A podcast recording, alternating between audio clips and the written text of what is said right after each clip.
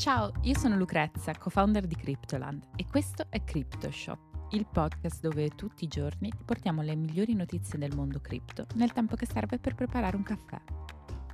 Oggi è giovedì 3 novembre e non possiamo che partire commentando il nuovo maxi rialzo dei tassi di interesse da parte della Fed e la reazione dei mercati a questa notizia. Poi torneremo in Europa, dove una nuova clausola della regolamentazione per il mercato delle criptovalute potrebbe mettere nei guai gli influencer cripto.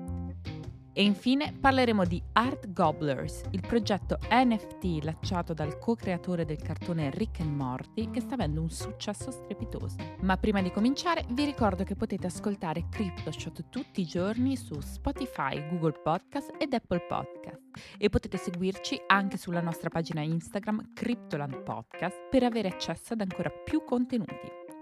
Bene, cominciamo.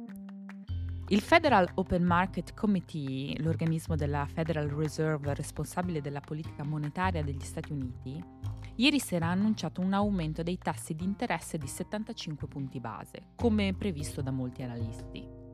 È il quarto maxi rialzo consecutivo da 75 punti e il sesto dall'inizio del 2022. Inizialmente il mercato delle cripto e delle azioni ha reagito bene alla notizia, segnando un lieve rialzo ma i modesti guadagni sono stati cancellati quasi subito dopo che, durante una conferenza stampa, il presidente della Federal Reserve Jerome Powell ha confermato che non si tratta dell'ultimo rialzo che vedremo in questo 2022 e che la banca centrale potrebbe continuare la sua politica monetaria aggressiva. Il presidente della banca centrale americana ha anche sottolineato che la strada intrapresa dalla Fed è quella giusta e se si vedrà calare l'inflazione in modo significativo, si potrà pensare ad un rallentamento nella velocità dei rialzi alla prossima riunione del FOMC, prevista per dicembre o a quella dopo, ma nessuna decisione è stata ancora presa. Potremmo dire che si tratta parzialmente di una buona notizia, visto che dalle parole di Jerome Powell è emerso un clima di maggiore distensione e forse aperto allo scenario di una possibile linea più morbida nei prossimi mesi. Anche se molto probabilmente è troppo presto per scommetterci.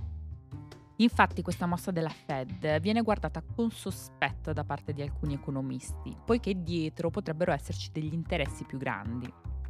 Da una parte abbiamo l'economia mondiale in un momento difficile, che rischia il collasso se la Fed continua ad alzare i tassi rafforzando il dollaro a discapito delle altre valute fiat che continuano a perdere valore a confronto e l'inflazione che continua ad aumentare in tutto il mondo. Dall'altra, tra pochi giorni negli Stati Uniti ci saranno le elezioni di metà mandato e sono diversi i senatori democratici che hanno accusato la Fed di ignorare la vita di milioni di americani con i suoi aumenti del costo del denaro che rischiano di mettere in ginocchio l'economia senza far calare l'inflazione. Per questo, per quanto la Federal Reserve possa dichiararsi indipendente dal potere politico, risponde ovviamente anche a delle necessità che arrivano dal Congresso e con le elezioni dietro l'angolo potrebbe star cercando di prendere una posizione più moderata per tenersi stretti gli elettori. Solo i fatti ci potranno confermare se effettivamente la Fed sta valutando una linea più morbida o, come si dice in gergo, un'apertura più dovish. Continuiamo tornando in Europa. Il disegno di legge europeo sul mercato delle criptovalute, più comunemente noto come MICA, potrebbe avere un impatto significativo sugli influencer cripto, a giudicare da alcune clausole che suggeriscono una regolamentazione del settore molto più rigorosa. Patrick Hansen, contributor per l'EU in tema di criptovalute, lo ha annunciato sul suo profilo Twitter ieri affermando che pubblicizzare un asset digitale e trarne profitto senza divulgare i propri interessi potrebbe essere visto come una manipolazione del mercato.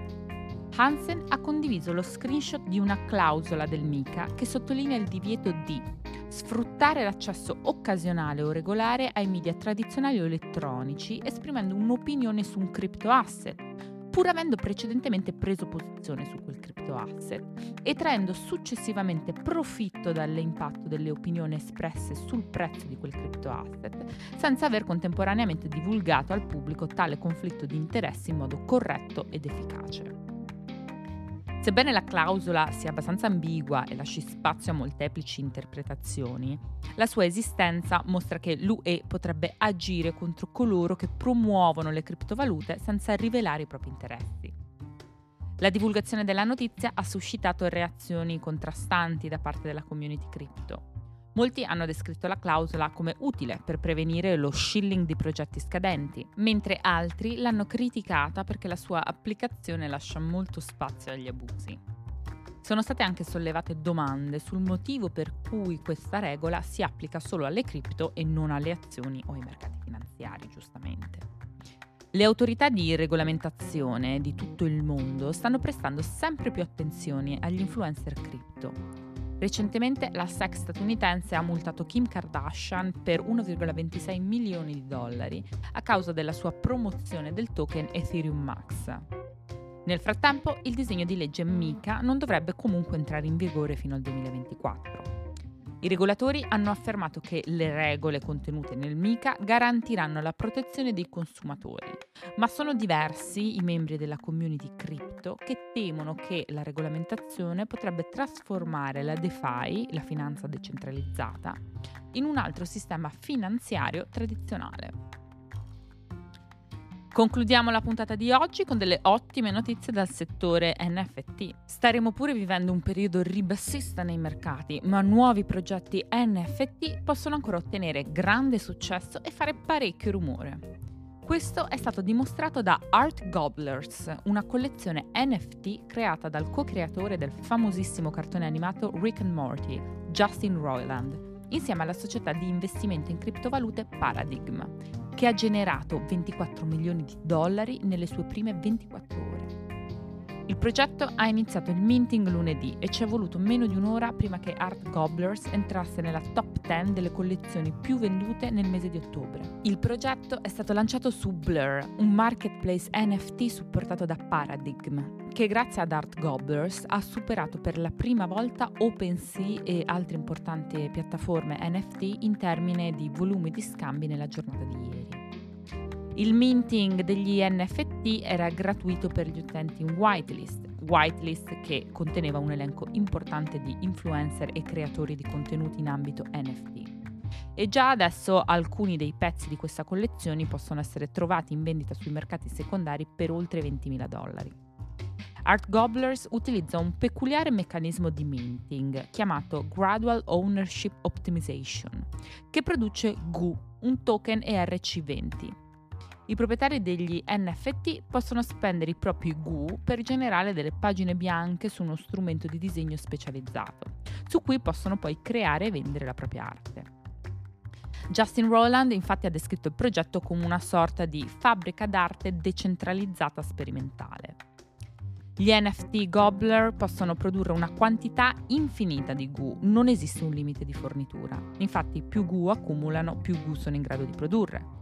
Ciò significa che gli NFT di, Glo- di Gobbler finiranno per generare una quantità esponenziale di questo token GU, poiché il token quasi sicuramente non sarà in grado di trovare un numero esponenziale di acquirenti contemporaneamente, il risultato più probabile è che il suo prezzo alla fine tenderà a zero. Non è detto che questo però influenzerà il successo del progetto Art Gobblers. Infatti, nonostante abbiano un prezzo in GU, gli Art Gobbler NFT utilizzano un meccanismo di pricing nativo, il che significa che questi NFT possono vedere i loro prezzi in GU aumentare nel tempo, indipendentemente dal valore intrinseco del token GU stesso. Comunque basta dare un'occhiata al modo in cui è stata progettata la tokenomics di Art Gobblers per rendersi conto che premia i primi utenti e le whale a discapito dei futuri proprietari, non diversamente da come fa uno schema Ponzi.